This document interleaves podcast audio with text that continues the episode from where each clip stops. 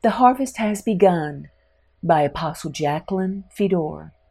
It is time the children of God give some real thought as to what their individual part is in the body of Christ.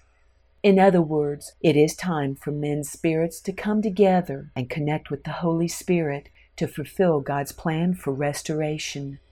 A ferocious spiritual battle is being fought between darkness and light, and the two kingdoms are vying for recruits that will support their plans and aspirations. Romans chapter 12 verse 5 speaks of this body. So we, being many, are one body in Christ and individually members of one another. We that desire to be a part of God's kingdom and the body of Christ must come not as carnal people, but ones that are led by their Spirit, each bringing the gifting God has placed within. We, on an individual basis, are predestined to fulfill a distinct purpose that will manifest the different components or areas of God's plan. Romans chapter 12, verses 6 and 7. Having then gifts differing according to the grace that is given to us, it is our honor to serve our King and our duty to use our gifting on behalf of the kingdom. Let us use them. If prophecy, let us prophesy in proportion to our faith. Or ministry, let us use it in our ministering. He who teaches in teaching. There are many diverse giftings, so each one of us are as important to God's plan as a piece in a big puzzle. God is therefore not going to build his body based on who and what we are in the world, but on what he created us to be for his kingdom. Sometimes this seriously clashes. Our function, however, was decided before the earth was formed, and all a part of his works before he rested. So within God's rest lies the destiny of every living creature. Now we know man has a free will and is able to pick and choose what he wishes to do. We can select the narrow path, requiring the greatest responsibility to God and His kingdom, or we can opt to go down the wide one, do our own thing, and possibly end up right back in the world, serving Satan. It's up to us. It is sad, but very few people understand God's rest or have a clue the harvesting has begun. Yet the battle rages. In the natural, it is hard to detect who is who, easy to miss. You see, kingdom people look just like the ones that belong to the enemy on the outside, but their minds differ immensely. The mind of one man may be thinking how they can work harder, be more successful, endeavoring to build an empire for himself, while the mind of the other may be generating funds to further the kingdom. They look the same, but they have completely different mentors and can, in fact, if born again, be a different species altogether. Another example two women with families, depending on their financial support, may be at work, the one climbing the corporate ladder just to prove she can, and the other a helpmate subsidizing her husband's income to meet family needs and at the same time contributing to their ministry to help spread the end time knowledge of God. Again, they look the same on the outside, but their minds and hearts are not anything alike. God for sure sees, knows, and separates those that have the wrong motives from those that are His, but He has not made a noticeable move to remove the unrighteous as yet. Scripture explains why that part of his plan has not physically manifested on earth for all to see. Matthew chapter 13, verse 27. So the servants of the owner came and said to him, Sir, did you not sow good seed in your field? How then does it have tares? Now in 1 Corinthians, Paul tells us we are God's land, and we are his building, his house and his eyes. 1 Corinthians chapter 3 verse 9. For we are God's fellow workers. You are God's field. You are God's building. In other translations, house or temple. So we can see this field is symbolic of a group of people being observed by the supernatural, all ones that have heard God's message. Some matured and became faithful, while others allowed the seeds of truth to be pulled from their hearts and minds. Matthew chapter 13, verses 28 through 30, shows us how this happens. He said to them, An enemy has done this, Satan and his evil host. The servant said to him, Do you want us then to go and gather them up? But he said, No, lest while you gather up the tares, you also uproot the wheat with them. In the end times, God's people have to be mature and strong enough to withstand the tribulation experienced as the wicked are being uprooted. Let both grow together until the harvest, the day of judgment, and at the time of harvest I will say to the reapers, First, gather together the tares and bind them in bundles. Let them stay in close groups, gathered together, so the righteous are not harmed. To burn them.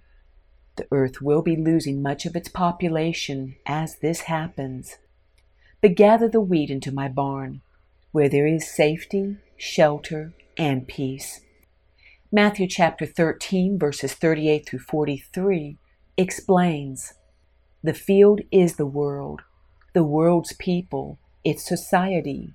The good seeds are the sons of the kingdom, the born again new species.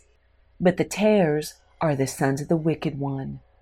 These are rebellious ones that do not want to be told what to do by God or anyone for that matter lovers of the world's pleasures with no desire to change. The enemy who sowed them is the devil. The harvest is the end of the age, and the reapers are the angels. Therefore, as the tares are gathered and burned in the fire, so it will be at the end of this age.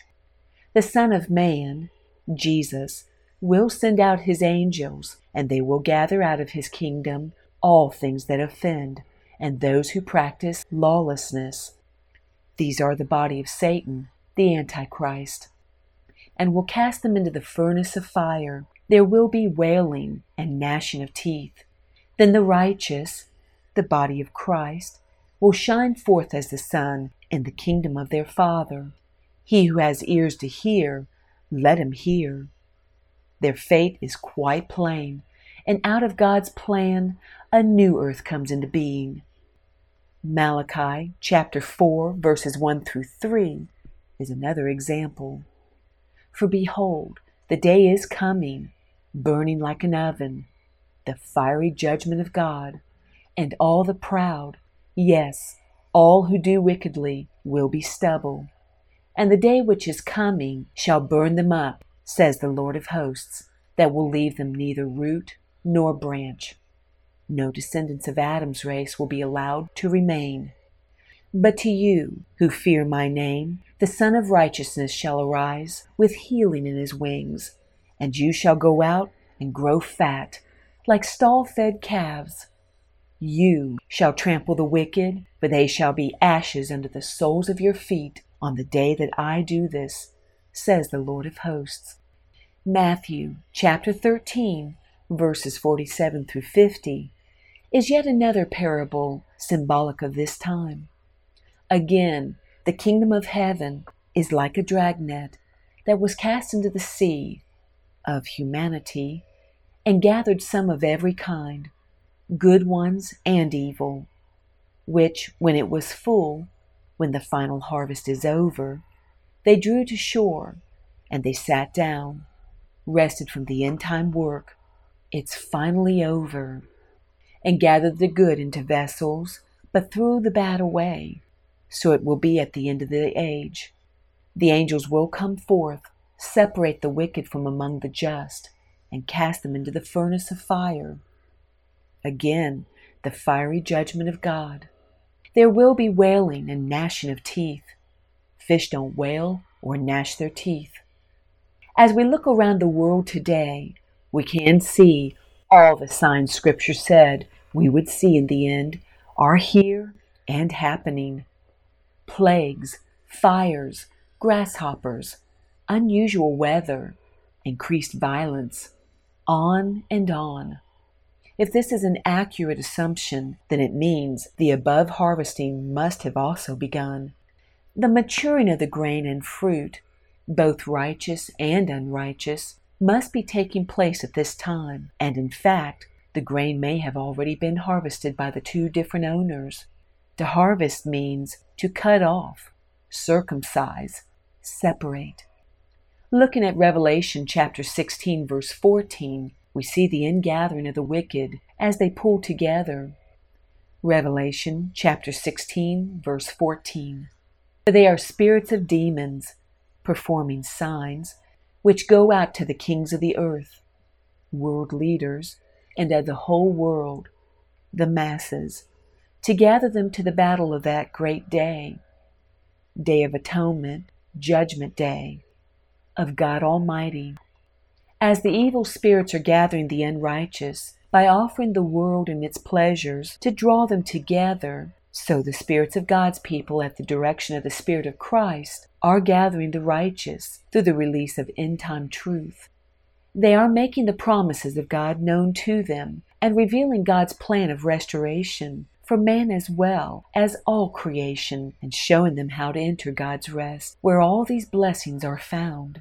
There is a great falling away from the old dead church. It has disappointed many, leaving their lives in shambles. The ingathering of the unrighteous is a much easier task, however, as the world is full of them. Unfortunately, those that are righteous are much smaller in number. That is why Matthew chapter 22 verse 14 tells us, For many are called, but few are chosen. It seems if we wish to be selected as a part of Christ's body and present at the ingathering of the holy, we must be bearing his kind of fruit. Here is how we will be judged. Matthew chapter 7 verse 18 reveals how the angels can distinguish good spiritual fruit from the bad. A good tree cannot bear bad fruit, nor can a bad tree bear good fruit.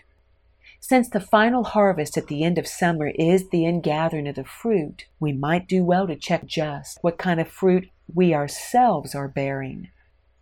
Galatians chapter 5 verses 19 through 21 explains the fruit God will not be gathering. Now, the works of the flesh, the fruit produced by the carnal man, is not acceptable in God's kingdom, are evident, which are adultery, fornication, uncleanness, lewdness, idolatry, sorcery, hatred, contentions, jealousies, outbursts of wrath, selfish ambitions dissensions, heresies, envy, murderers, drunkenness, revelries, and the like, of which I tell you beforehand, just as I also told you in time past, those who practice such things will not inherit the kingdom of God. These works are the fruit of minds and hearts full of the world's knowledge, ones that love the world and are assimilated into its order becoming puppets of Satan and a part of his evil ones. They are the pillars of today's society, you know, and lamentably, the travesties mentioned above are common behavior, accepted conduct, and a part of everyday life. Galatians chapter 5 verses 22 through 24 details the fruit of the righteous that will be gathered to God. But the fruit of the Spirit should have been a small s making it man's spirit, is love, joy, peace, long suffering, kindness, goodness, faithfulness, gentleness, self control. Against such there is no law. And those who are Christ's, born through him and led by their Spirit, have crucified the flesh with its passions and desires and are not a part of the world's ways, but are trees of righteousness, plantings of the Lord, good trees, producing and bearing these fruits. Will it not be awesome in the new earth when the nature of all peoples will reflect this beautiful fruit? Will we ever be able to tell God's people from the enemies? Malachi assures us we will. Malachi chapter 3, verses 17 and 18. They shall be mine, says the Lord of hosts, on the day that I make them my jewels, the polished gems, the living stones that make up his mountain and city, New Jerusalem and Zion, and I will spare them as a man spares his own son who serves him. There is safety in God's rest and protection by his law. Then you shall again discern between the righteous and the wicked, between one who serves God and one who does not serve him. They are his precious jewels that produce the fruit of his nature. 1 Peter chapter 2 verse 5 clarifies, You also, as living stones, are being built up a spiritual house, a holy priesthood, to offer up spiritual sacrifices acceptable to God through Jesus Christ. So, as Satan, the God of this world, gathers his royal ones, wearing expensive, extravagant clothing with their elegant jewels, the God of the universe gathers his. Those that belong to the Lord are themselves polished gems, fiery living stones, wearing incorruptible spiritual apparel handed to them by the King as they faithfully attended and experienced his feasts. Royalty versus royalty, one with the blood of man and angels, the other with the blood of man and Christ. The kingdom of darkness against the kingdom of light, Satan against the Lord of lords, Jesus Christ. The battle of the kings. Long ago, it was prophesied that heaven and hell would meet face to face through the human race, and that prophecy is about to be fulfilled. When does all this happen? Only the Father knows. But He said for us to be watchful as we see the end drawing closer. We surely do not want to be one crying out like those in Jeremiah chapter 8, verse 20. Jeremiah chapter 8, verse 20. The harvest is past, the summer is ended, and we're not saved. How sad would this be? 2 Timothy chapter 3 verses 1 through 5 warns, But know this, that in the last days perilous times will come. Who can endure Yahweh's wrath? For men will be lovers of themselves, lovers of money, boasters, proud, blasphemers, disobedient parents, unthankful, unholy, unloving, unforgiving, slanderers, without self control, brutal, despisers of good, traitors, headstrong, haughty, lovers of pleasure rather than lovers of God, having a form of godliness, religion, but denying its power, refusing Pentecost and the need for God's help. And from such people, turn away. Why turn away? because if we continue to fellowship, we will be in danger of being harvested along with them. Besides, 1 Corinthians warns. 1 Corinthians chapter 15, verse 33. Do not be deceived. Evil company corrupts good habits. We do not want to put ourselves in a position to slide back into our old ways and end up in the wrong gathering. The truth taught in Hebrews is frightening. Hebrews chapter 10, verse 26. For if we sin wilfully after we have received the knowledge of the truth, there no longer remains a sacrifice for sins. For those that know truth but have no desire to change, I would advise this scripture be read again. And please understand, there is coming a time, Revelation chapter 22, verse 11, will manifest. Revelation chapter 22, verses 11 through 12. He who is unjust, let him be unjust still. He who is filthy, let him be filthy still. No more invitation to the kingdom, it will be over. He who is righteous, let him be righteous still. He who is holy, let him be holy still. These are written in the Lamb's book of life. And behold, I am coming quickly, and my reward is with me, to give to everyone according to his work. Do we work for the world or for the kingdom of God? Thankfully, our God is a loving, merciful Father that does not wish any to perish. All are still being invited to enter his kingdom. He is not a respecter of persons. Everyone is regarded as precious. It is a fact we all have one blood and one father, but the descendants of Adam allowed angels to crossbreed, tainting their blood and altering them to a different species than the original creation. This is why Jesus said, Unless a man be born again, he cannot see the kingdom. This is not because he doesn't love them as Adam, but because he does. You see, we must all be altered, born again, and changed back to perfection through God's knowledge, becoming one kind, eternal, and in God's image. 1 Corinthians chapter 15 verses 51 through 54.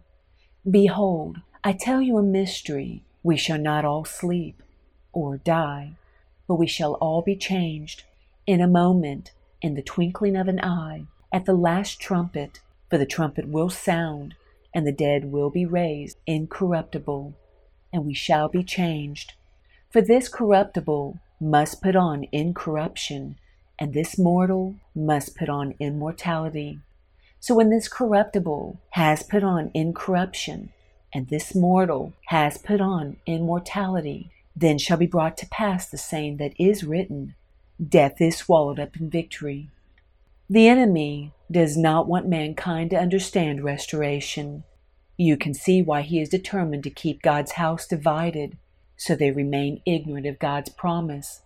Satan has separated the Lord's people into nationalities, genders, cultural differences, etc. Because he understands if he can maintain disputes over doctrine, conflict of denominational beliefs, opposing opinions in the house of God, it cannot prevail over him. We as a people are the temple or house of the Holy Spirit, the dwelling place of God. Let's not allow the enemy to divide and conquer. 1 Corinthians chapter 6 verse 19. Or do you not know that your body is the temple of the Holy Spirit who is in you, whom you have from God, and you are not your own? Matthew chapter 12 verse 25. But Jesus knew their thoughts and said to them, Every kingdom divided against itself is brought to desolation, and every city or house divided against itself will not stand. Spiritual law. Yet men argue, war, abuse, cheat, steal, treacherously betray one another, allowing the enemy to divide them. Sad, as we are all equal, with equal opportunity for restoration. Acts chapter 17, verse 26 tells us, And he, God has made from one blood every nation of men to dwell on all the face of the earth, and has determined their pre appointed times and the boundaries of their dwellings. Genesis chapter 6, verses 1 and 2, verse 4, and verses 6 and 7 describes how this blood was tainted. Now it came to pass, when men began to multiply on the face of the earth, and daughters were born to them, that the sons of God angels, saw the daughters of men, that they were beautiful, and they took wives for themselves of all whom they chose. There were giants on the earth in those days, and also afterward, when the sons of God came into the daughters of men, and they bore children to them, half man, half angel. Those were the mighty men who were of old, men of renown, accepted and admired. And the Lord was sorry that he had made man on the earth, and he was grieved in his heart. So the Lord said, I will destroy man whom I have created from the face of the earth, both man and beast, creeping thing and birds of the air, for I am sorry that I have made them. All would have been over for mankind at that point, had God not had a plan for salvation and restoration already in place before he rested. He had already determined to send his son to turn things around, knowing the devil was really at fault for all that is wrong. 1 John chapter 3 verse 8 He who sins is of the devil, for the devil has sinned from the beginning. For this purpose the Son of God was manifested that he might destroy the works of the devil. He has already destroyed Satan's world, his people, the illusion of grandeur that he could be as God, defeating the wicked forces that follow him as well. John chapter 16, verse 33. These things I, Jesus, have spoken to you, that in me you may have peace. In the world you will have tribulation, but be of good cheer. I have overcome the world. Colossians chapter 2, verses 13 through 15 says he made a way for us to be forgiven of sin, fulfilled the law for us, so we would not be cursed by our disobedience to it, and defeated the enemies that try to destroy us by causing us to disobey God. And you, being dead in your trespasses and the uncircumcision of your flesh, he is made alive, together with him, having forgiven you all trespasses, having wiped out the handwriting of requirements that was against us, the Mosaic law, which was contrary to us.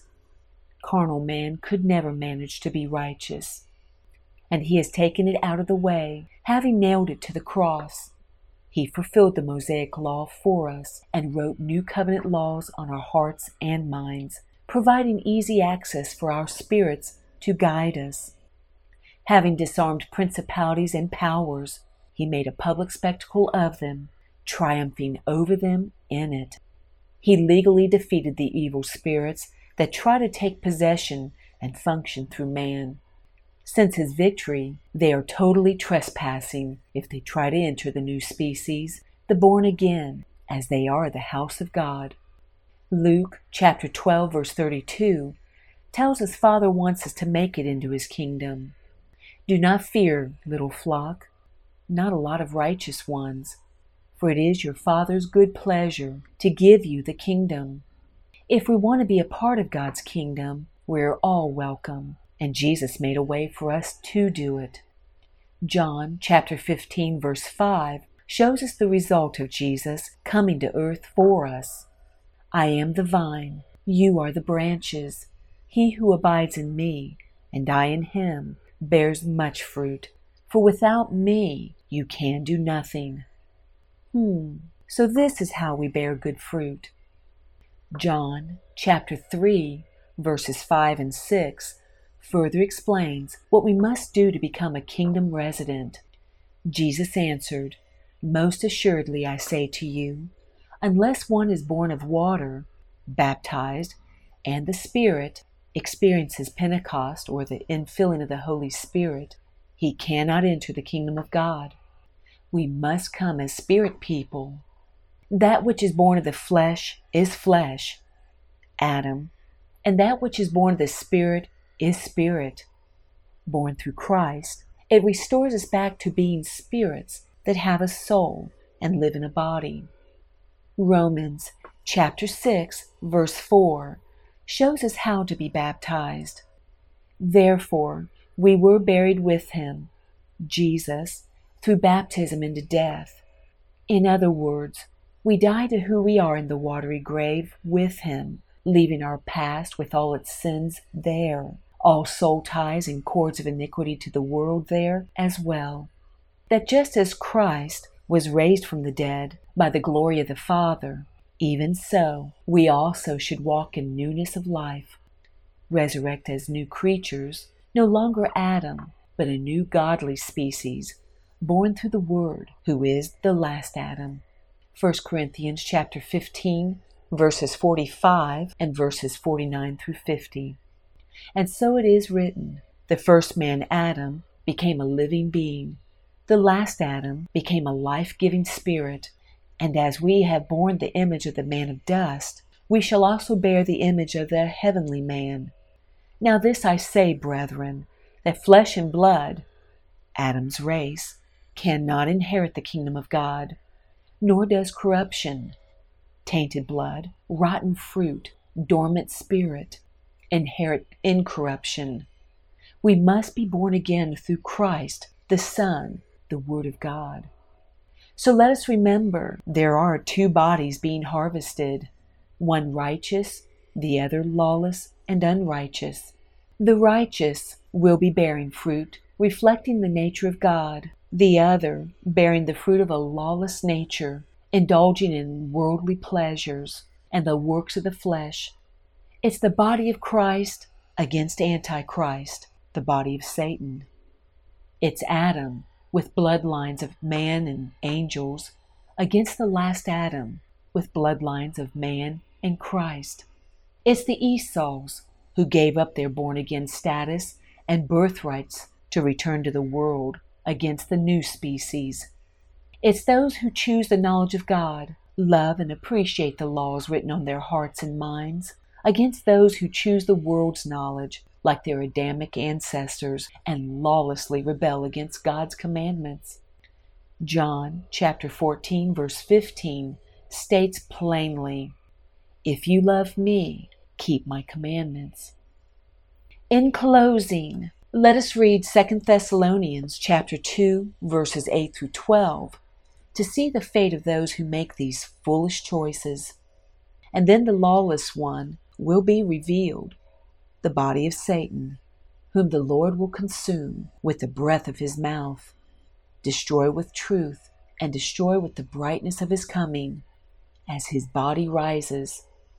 The coming of the lawless one is according to the working of Satan with all power, signs, and lying wonders. These will be manifesting the works of the flesh, and with all unrighteous deception. He has blinded the eyes of the world's people among those who perish. Why will they die? Because they did not receive the love of the truth, that they might be saved. Were they too busy? Too tired? Not interested? Hmm, just as in the days of Noah. And for this reason, God will send them strong delusion, that they should believe the lie, just like Eve and all like her over the ages, that they would not die for rebelling against God's law, that they all may be condemned or damned who did not believe the truth, but had pleasure in unrighteousness. Revelation chapter 7, verse 3 shows us there is protection for the righteous, however, saying, Do not harm the earth, the sea, or the trees, the good trees or the bad ones, till we have sealed the servants of our God on their foreheads. Hurry, the harvest has begun.